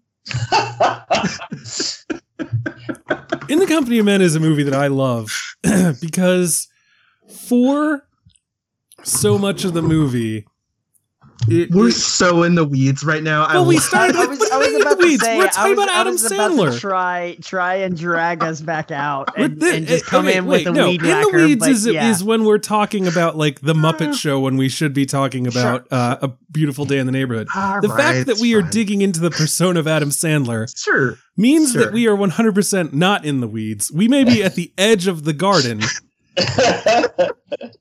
yes, we're looking at the weeds. okay fine But no, In the Company of Men is is a movie that if it got released today would be called like problematic and misogynist. And I'm sure it was called that previously. But the end of that movie is showing the absurdity of these men. And one of the men in particular, where it's like, oh, your hatred of women will make you a target for other people who just want to bully you. And Yeah. you will let that happen. And like that's it's it's it's a legitimately great movie. And so to hear that Adam Sandler made something that's sort of like that But but that maybe doesn't realize it is kind of shocking. yeah, it's it's the it's the unexamined version of that. It, again, to to like in the I don't want to spoiler alert for the do over, I guess. uh, in the in the last ten minutes, there's literally a scene where Spade is like fighting a woman because she turns out to be a bad guy, and he literally screams, "I'm so tired of women fucking me over all the time." It's pretty ugly stuff. That is interesting. That is very interesting. yeah. Um, so I do. If, if, if Spade ever does a serious movie, we can circle back to that. What you didn't see Joe Dirt? Um, Wait, so let's Spade let's go never to done a serious role he never he, he he did, I don't think he ever I follow these guys pretty carefully. I don't think he ever has done one now. that's pretty weird I'm I'm waiting for it. Has he I mean, has why- he why ever, would ever he had like just a a bit serious part in a serious movie? Not really. I I, I mean I there may be one I'm forgetting, but you know he doesn't even have that kind of like the Ch- Jon Lovitz in a league of their own where it's like okay, this is Jon Lovitz doing his thing, but it's in the, it's it's funny and in the middle of a good movie. Like I'm not even I'm not sure Is, outside is of John Boy. Lovitz in in the Brave Little Toaster, or is is that someone doing a Jon Lovitz I- impression? I think it's Lovitz. I'm not sure. Okay. though. Okay. Jon Lovitz was uh, he was also in what was oh god what was the movie um the really awful one not like so many. not awful in a bad way awful in in like a Oh, he was Oh. in happiness. Yeah. yes that's the one you know what I'm talking about not Oh. awful quality wise Just, just uh, yeah, Yeah. off-putting. he's got the Well, one where he's like you think I'm trash you're Yeah, trash yeah. This this gift is for someone who really appreciates me. Yeah. Well, that's what's interesting to me about Sandler is that he, as much he's made a lot of you know I, I look at you know these comedian guys who I like and, and who have made a ton of movies. Sandler doesn't have the best rec- track record in terms of comedies in that he's made a lot of really shitty ones, but he's also kind of quietly built up. You know, he's like so you look at okay now I don't know how people feel about funny people, but I really like it. So there's Punch Drunk Love and Funny People, Meyerowitz Stories, Uncut Gems, and you know some of his comedies are also good. That's a pretty strong. I mean, that's more good quote unquote serious movies than you know. I would say like Will Ferrell, for example, has made m- much better comedies than Sandler. You know, the best three or four Sure. Ferrell comedies are much better than any of Sandler's comedies. Um, Sure. But but Ferrell, and I think Ferrell is a perfectly capable dramatic actor, but he's never really made a, like a kind of you know uh, again for lack of a for an oversimplifying term serious movie that's as good as any of those you know best three or No. four Sandler ones and you yeah you look at someone like Spade or Lovitz who have been maybe appeared in good movies or in, in uh, by happenstance or whatever else but have never really, you know, they don't have a run of like three or even Mike Myers, who I, I mentioned earlier as being like feeling like the the main guy, you know, coming out of Wayne's World, he was like the best SNL movie guy. Is Austin Powers not serious? Well, well, I mean, you know, Studio 54 baby Wayne's World of Austin Powers. Uh, for his comedies, but he's you know he's done a couple you know I guess him being in Inglourious Basterds, which weirdly Sandler was supposed to be in, uh, would count towards his like se- quote unquote serious movie thing. But you know, Bohemian Rhapsody. Yeah. yeah, yeah, exactly. Like, well, and that's and that's Oh wow. crummy one. Uh, Yeah. So I, I'm impressed that Sandler. I feel like of anyone who was on SNL in the whole of the '90s, Sandler probably has made the best movies out of any of them. Maybe. Well, the, the other Hmm. thing that that you're you touched on a little bit that I thought you were alluding to at first was the fact that he's just gained a reputation like he has a major Netflix deal um right now that just basically gives him carte blanche to to make movies with whatever kind of budget he wants with whatever location he wants. And uh you know people turn out and go watch those movies uh whether it's at the theater or whether it's through the Netflix app or whatever you want. But i mean he is a draw. Um maybe not enough in the na- in the normal commercial sense of like you know uh what uh pixels or whatever that that weird movie he was in a couple of years ago right, that right. I think was probably like a financial bomb. But like that that movie just looked weird and it was coming on the heels of like Wreck It Ralph anyways. And it was like, yeah, we we see what you're doing. Like we we know everybody's clued in on this. Like you, you made this a couple of years after Wreck It Ralph. Like we get it. Yeah. Um, but which also, funnily enough, uh, th- there was a preview. I think before the no, it wasn't before this film. It was before uh, Little Women, um, called Free Guy. I think uh, with Ryan Reynolds, which also looks very much like oh Wreck It Hmm. Ralph. Wait, what are we doing a- Yeah, this again? Surprisingly influential movie, Wreck It Ralph. um but uh yeah I, I don't know like it, sandler just has has some money behind him and has some power which is Well, yeah. just really extraordinary based on the fact that like not very many people seem to or not very much uh critical respect is thrown his way at least for the last few of his comedy films Oh right? yeah, if you I mean if you look at his like his box office from like you know 98 through basically I don't know 20 2010 2011 it's a phenomenal track record. Uh the, la- the last few definitely Pixels and didn't do that well. Jack and Jill did okay for something that was considered like the worst thing ever, but it you know not great. Blended didn't do very well. That's why Boy didn't do very well. Um, it's not, and I don't, it's not as if I, I don't think the audience are getting especially as discerning. Like J- Jack and Jill is not worse than Grown Ups, and Blended is not, you know, uh, to me way worse than Fifty First Dates. But yeah, he had for so for whatever reason, I think people just don't go to comedies as much anymore. But yeah, he had a run of like Sure. 15 years of just like he would put out a movie about every year, and it would usually make a hundred million dollars. Uh, and he, I think that that really, you know, he got a real fan base. That must that must be who's watching, you know, Murder Mystery. Besides me, because I I still hopefully I still watch his movies on Netflix in hopes that they'll be good. And the last few have been actually pretty good. But I feel like that must be who's watching Murder Mystery in such great numbers, and who might be, you know, enticed back into the theater for something like Sure. Uncut Gems, where they're where they're sort of able to sell it as like Sandler as you've never seen him or haven't seen him in a while anyway. It'd be so fascinating if like Sandler, like the next project he announces is just like all alt comedians, like just all the Tim Heideckers and Neil Hamburgers, just like just just go completely in the opposite direction and Well, just his next and they all the end up in Hawaii, favorites. and they all are there for couples retreat.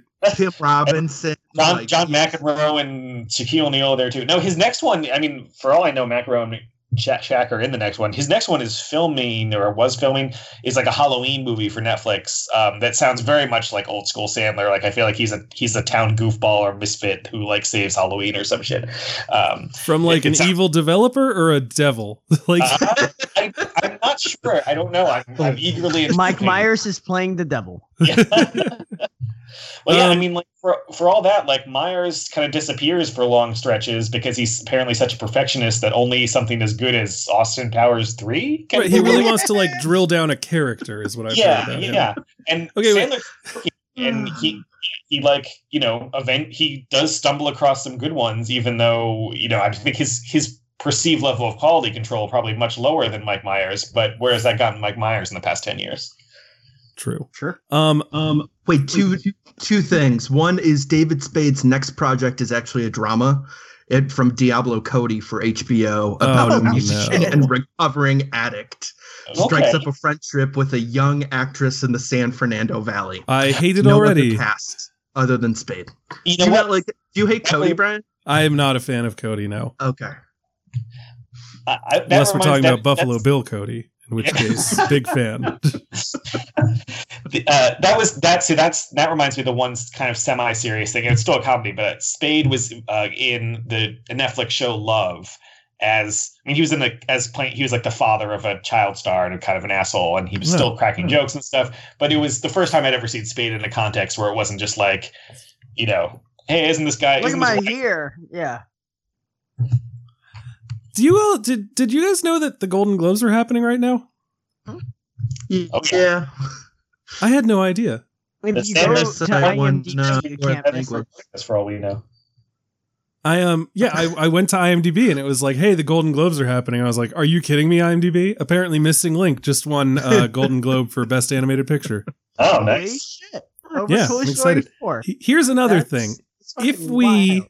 if we keep talking long enough, maybe we will be able to live podcast Adam Sandler winning a Golden Globe for Best Actor. Wow. Okay. That's that's some that's some weird uh was- yeah, Speaking of we uh speaking of like you know, Adam. Adam Sandler winning anything, um, we should talk spoilers. Um, Yeah. we we don't have to go too deep in the weeds, but I wanted to return to something that had been said previously, where a lot of times, and I'm we are now firmly in spoilers. I'm about to spoil this movie. We were talking about like how the people in this movie and in, in a lot of Sandler movies react to him and are like the adults, and we are supposed to understand where they're coming from. And um he makes himself like the butt of the joke so that like when Idina Menzel is is who who is so damn good in this movie. yes. And I have to imagine she Yeah. walked up to the Safdies like a heroin addict and was like, I can't sing that fucking song one more time. You gotta give me something. And they were like, Oh my god, Idina, uh yeah, you wanna be Adam Sandler's wife in this movie? She's like, Can I just be a a Harridan and just be so cruel and so fed up with his bullshit? And they were like, Yeah, you can do that. And she's like, Oh, thank God. Um They were So- probably like, "What? What? What song are you talking about? We, we are unfamiliar." and she was just like, "Fuck you guys, I'm out of here." um so yeah so like so it's interesting because uh, earlier on someone it might have been michael i can't remember said that like a lot of this movie is s- s- people reacting logically to the sandler persona because they are fed up with his bullshit and Um, I think that the end of this movie is that perfectly because even though he has won all the money, and even though he was right about everything, he gets fucking shot in the head. Just because he has been so aggravating to this one gangster that he does not give a shit about honoring his contract or getting his money. He just wants Howard Ratner's brains on the wall. Mhm. And that felt really true to me. just And his brother. yeah, and his brother-in-law. Yeah. Which yeah, I, I love the I love the kind of ancillary pettiness of like those guys shoot the people who are going to get who would get, be getting them the money they're supposed to get, and then like do a really shitty, messy robbery of that's I assume is not going to net them nearly as much money. Sure. well, I mean, I- the, the the amount of money that they're probably going to get out of this situation probably doesn't meet a mean or amount to a whole lot, anyways. So. I think maybe they are actually getting more money than they would have because while Howard is probably going to get rich, right? Pay off all his debts. That means jack shit for the gangsters involved That's that are true. just trying to collect on those debts, right? Yeah. They're they're the hired hands in that sense. That's so true. they're just like, oh fuck, cool, you just got rich. I I've been shitting on you, I've been punching you, I've been doing all this bullshit to you. You're not gonna give me a fucking cent. So all you're gonna do is pay my boss off. Who's gonna be pissed at me still that I I took so long to collect it, this money, right? And you know, all right, fuck you then. You know, like like you're rich, now you're dead. So fuck you. yeah, if Wow. anything, it probably makes them matter that Sandler's that, that Ratner wins. Yeah, exactly. You're just like, oh my god, all the bullshit, and this fucking guy, he actually did it, and now it's something that I do in video games a lot. I've realized is that um, if if like I go on a fetch quest, right, and then I come back and I'm like, here's your goddamn trinket, give me the thing that I need, and then the character's like. Oh, this is really good. But what would really help me out, I just whip out a gun and shoot them and then I just take what I need, and I'm like, I don't care. This is uh, usually in Fallout games. I'm like, I don't care if the whole town comes after me. I will destroy my karma because this guy just pushed me a little too far. And I remember playing Mass Effect for the first time, Sure. and someone did that to me, and I pulled out my gun and tried to kill them. And my, my roommate at the time is like, What are you doing? I'm like, I'm trying to kill him. I'm trying to just get what I need from him through murder. And he's like, This isn't Fallout. You cannot murder him. You have to do what he says. And I just was like, Fuck that. And didn't pick up the game for another two months. Uh, But all the Uh, same, this like, is not was- this is not sandboxy enough. yeah it's like if i can't if i literally if if one of my options is is either like do the quest or murder this guy i'm always gonna murder that guy It's also fun to be like, fine, we'll make a deal, and if he's still a scumbag, then shoot him in the head after you make the deal. yes i have done that quite a few times my charisma's all the way to the top. I get everything that i want from the guy. You know it's like give me more money all right i'm gonna i'm gonna go find your like you know missing milk bottle or something. Give me more money. Give me more money. Give me more money. And then they're like i don't have any more money. And i'm like oh okay we're good then. And then i just kill them and take what i wanted anyway. Just because i wanted the power trip of knowing that i could talk them into giving me everything they had. Oh This boy. is So going to be really damning when you murder that person, Brian. That, that person I don't Um, know who it is. alex ross perry Oh my! He's never gonna guess now. no, he's gonna be uh, he's gonna be a guest on here where it's gonna be great. We're gonna become best friends. Um, what was I gonna say? Uh, oh, it was something else about his nonsense in this movie and how much you're just I'm- like, I can't, I can't believe that this guy. Oh, it's just so like, like I was saying with the the the craziness of this movie. Like he makes the first bet, wins, and then he finds out that his brother-in-law, who is his loan shark, canceled his bet just to Yeah. get that money. And then he's like, "Oh my god, Ar- Ardo, like why would you do that? Like this is good. Like I had all the money for us." And then Six hundred grand is what it oh was. Oh my god, it was so it's so crazy. And just and then like the fact that you then see him at the Seder dinner and you're like, oh, they're related. That's Yes. great. yeah that's that's such a good reveal that's like that he he even teases him Yeah. at, at the dinner party as well he's like you know the, he's coming out of the bathroom and arlo's going in and or arno is going in and he's like he's like not so tough anymore without your goons around are you? And he's just like just let me go to go piss in this toilet. Like get get the fuck out of here.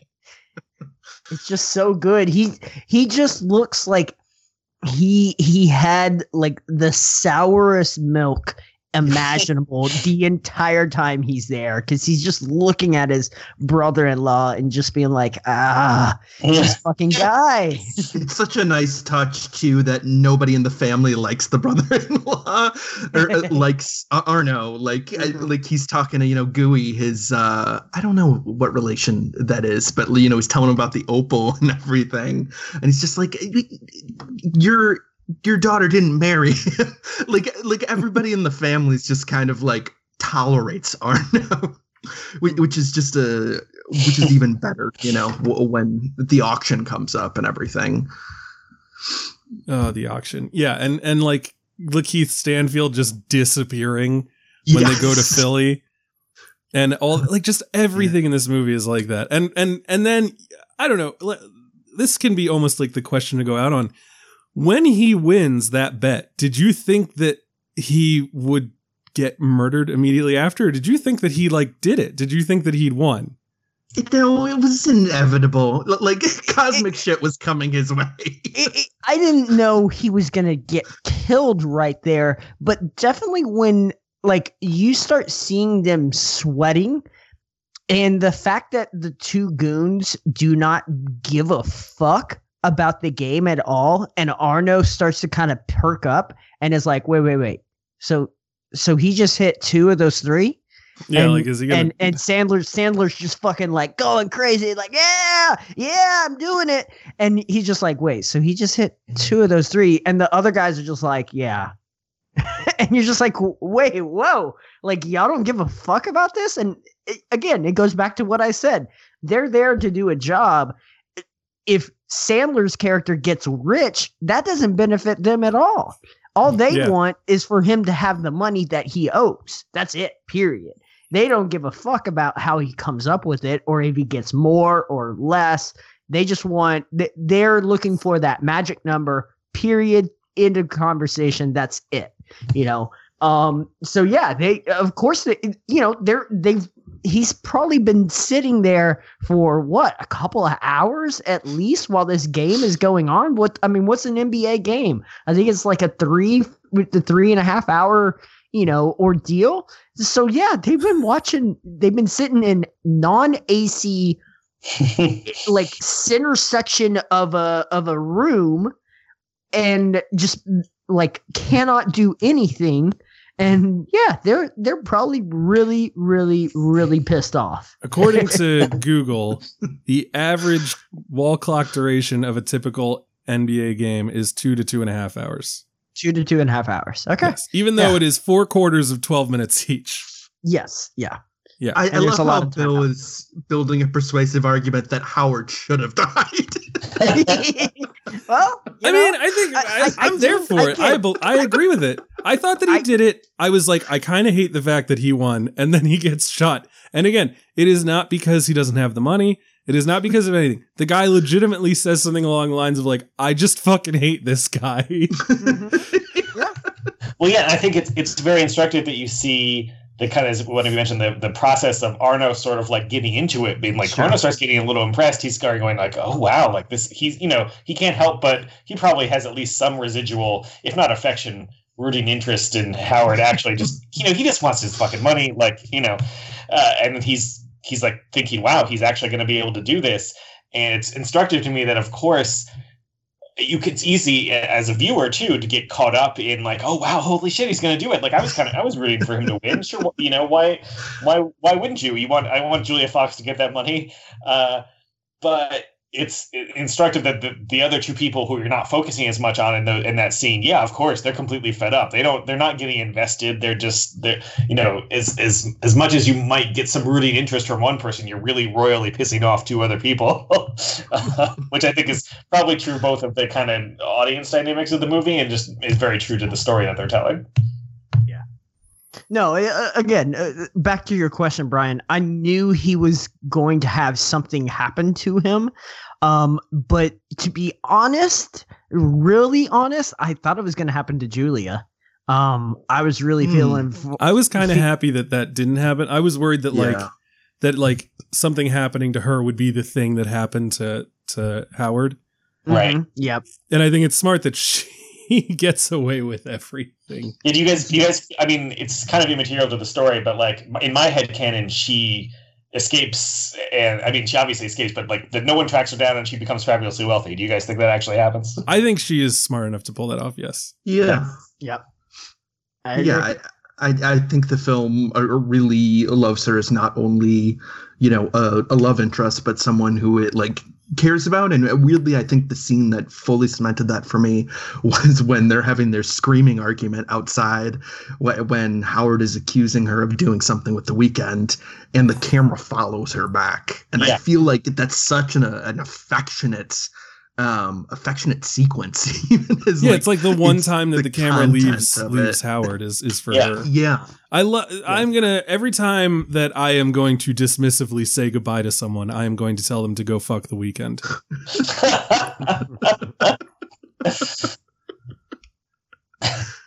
Um, I Uh. thought I had one more question, and now I can't remember what it was.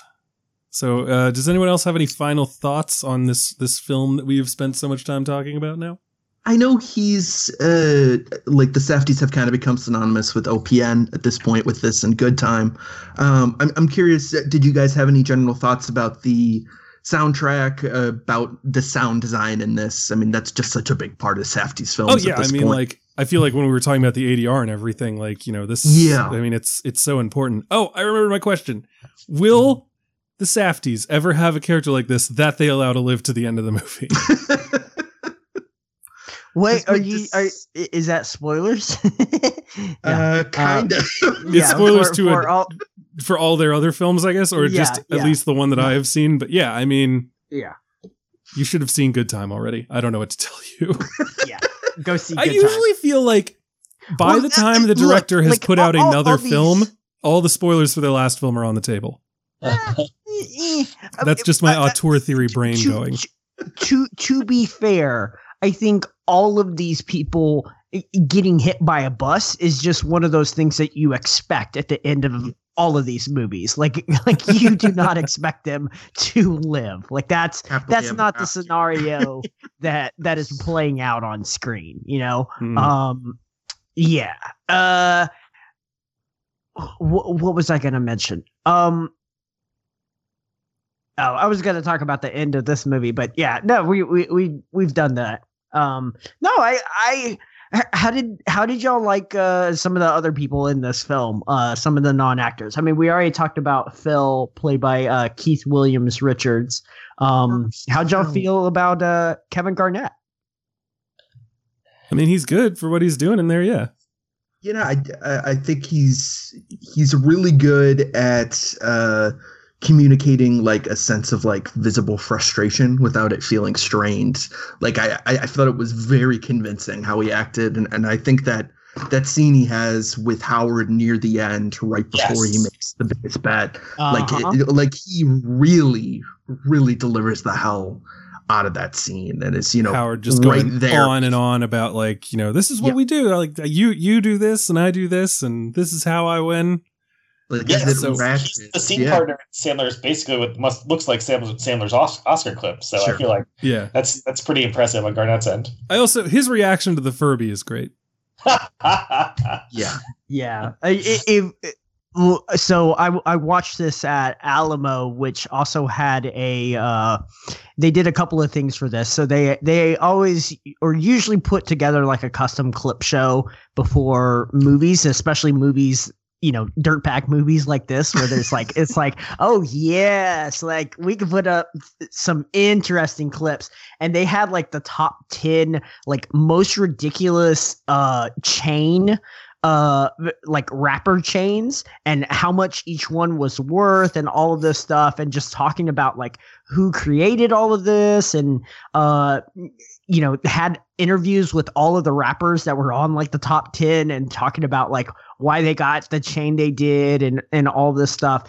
And some of the amount of money that some of these people spend on these ridiculous Yeah. like jewelry pieces is outrageous. I think i saw somewhere like i think the most was like a couple of million dollars but most of them were like $500000 and above. And it's just like what the fuck are you doing? Like You you, know, I'm have not- a house on your neck like that is A very fucking nice house. yes Like Yes. you know, yeah, yeah. Again, I, I I've li- I've lived around inflated DC prices for a while, but yeah, five hundred thousand still gets you a damn good house. Yeah, in, in anywhere but uh L.A.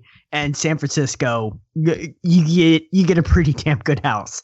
Um, but no, uh, the the other thing that they had uh in their lobby before one of their showings of Good Time was bedazzle your Furby.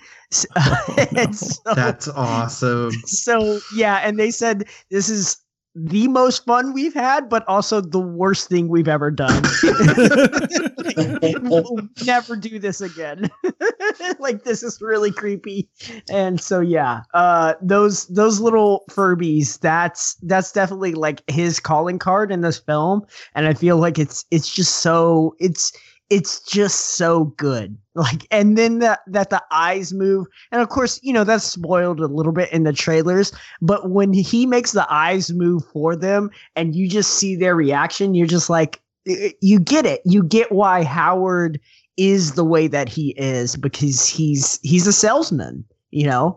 Um he's able to to pitch anybody on anything, but you know, every now and then people kind of see through his bullshit or he just owes people money too much and it's just like, yeah, I'm I'm real tired of you. So, And he's clearly Yeah. doing well. He's got that great house that's, I guess, in Long Island, and then he's also got that really nice apartment. Actually, I should say that's a tacky as fucking shit apartment, yeah, but it's a good, it's a well located apartment. yes. Yeah. Um, yeah. So, uh, yeah, that's it. Uncut Gems out in theaters now. Clearly, we all think you should check it out. It's uh it's a great movie. We have sadly not gone on long enough that the Golden Globes will tell us if Sandler has won. the last person to win, according to IMDb, was Olivia Colman for The Crown, best performance by an actress in a television series drama. She's she's had a hell of a 2019. Yeah. Yes, yeah, she won the uh, I- Academy I Award mean, last year, right? Uh, yeah, uh, I mean this is 5 days into 2020, but you know, eh, fuck it. Yeah, and her and her watch- 2019 win was for a 2018 movie, right? yep. The favorite? Yeah. Yeah. Yep. I hate I hate the fact that all these things are like, you know, the winner of the 2020 Academy Award and it's like for a movie that came out last year. Well, All it- right. it's it's the same confusing shit that happens in in basketball. It hap- or yeah, uh, well, at least uh, college basketball, and it's the same thing with like college football and the Super Bowl. It's like the winner of the 2019 season is the winner that won in 2020, and you're like, what? huh?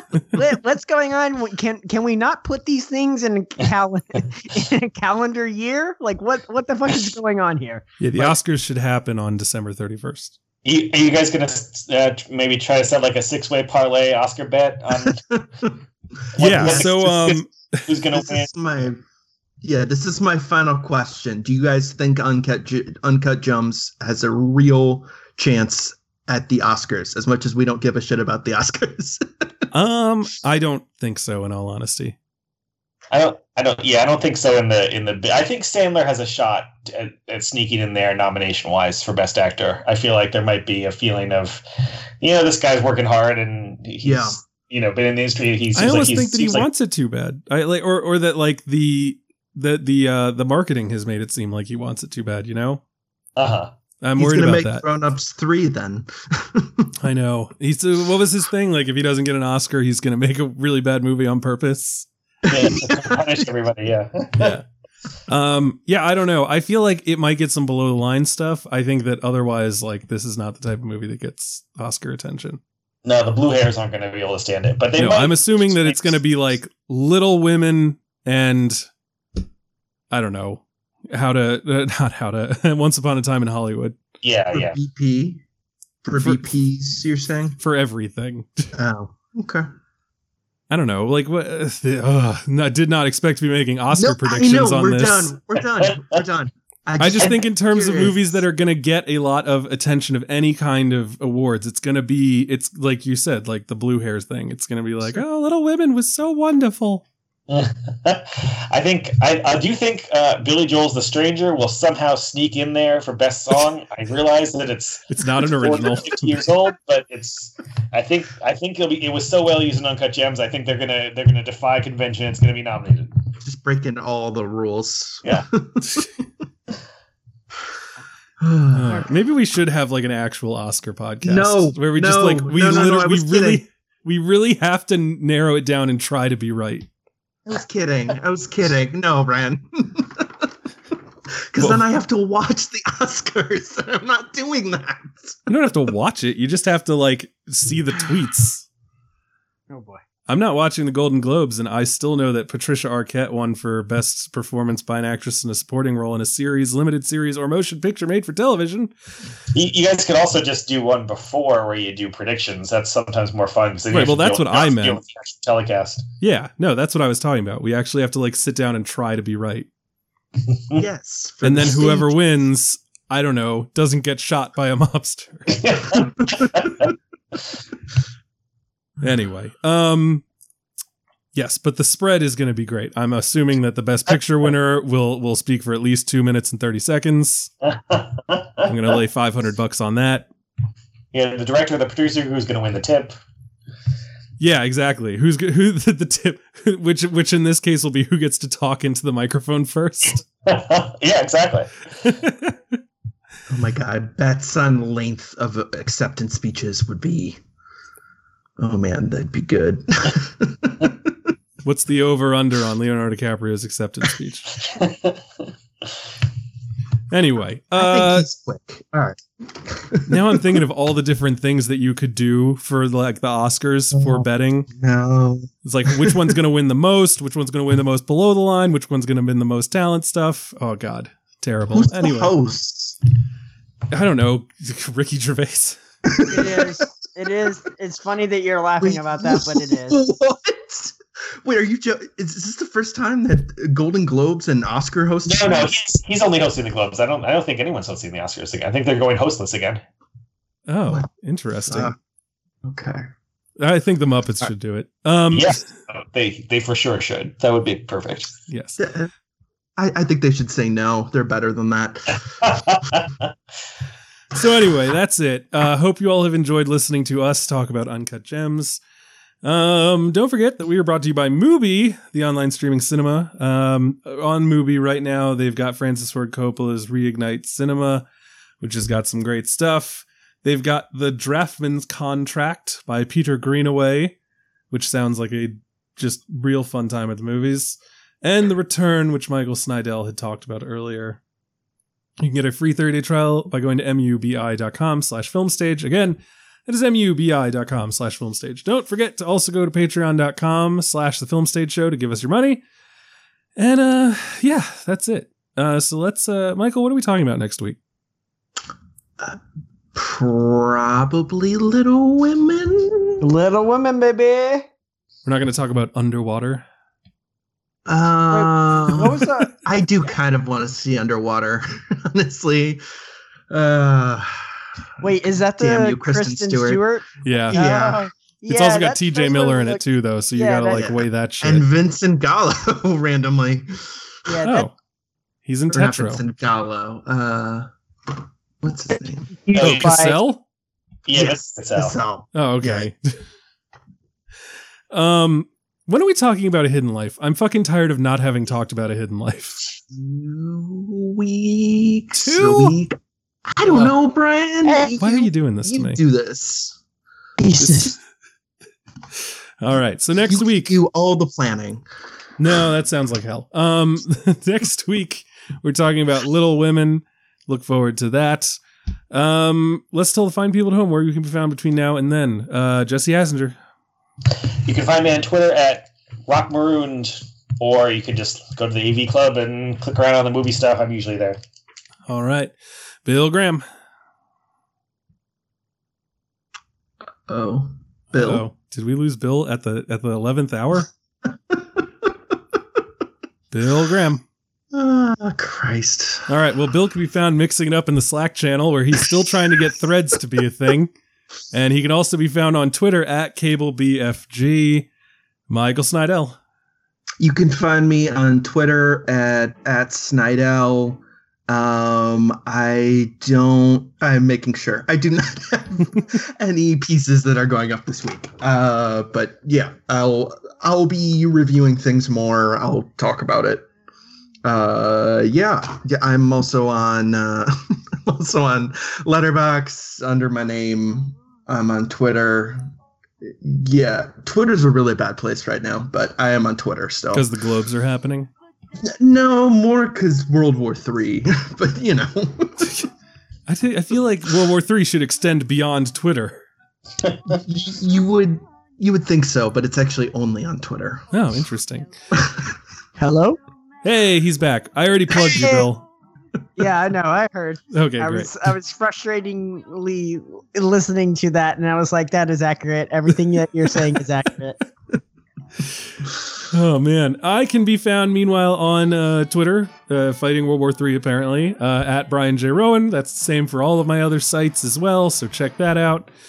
And um, yeah, uh, this ep- this episode, if you're already listening to to the end for some reason, uh, all episodes of this podcast are located at thefilmstage.com.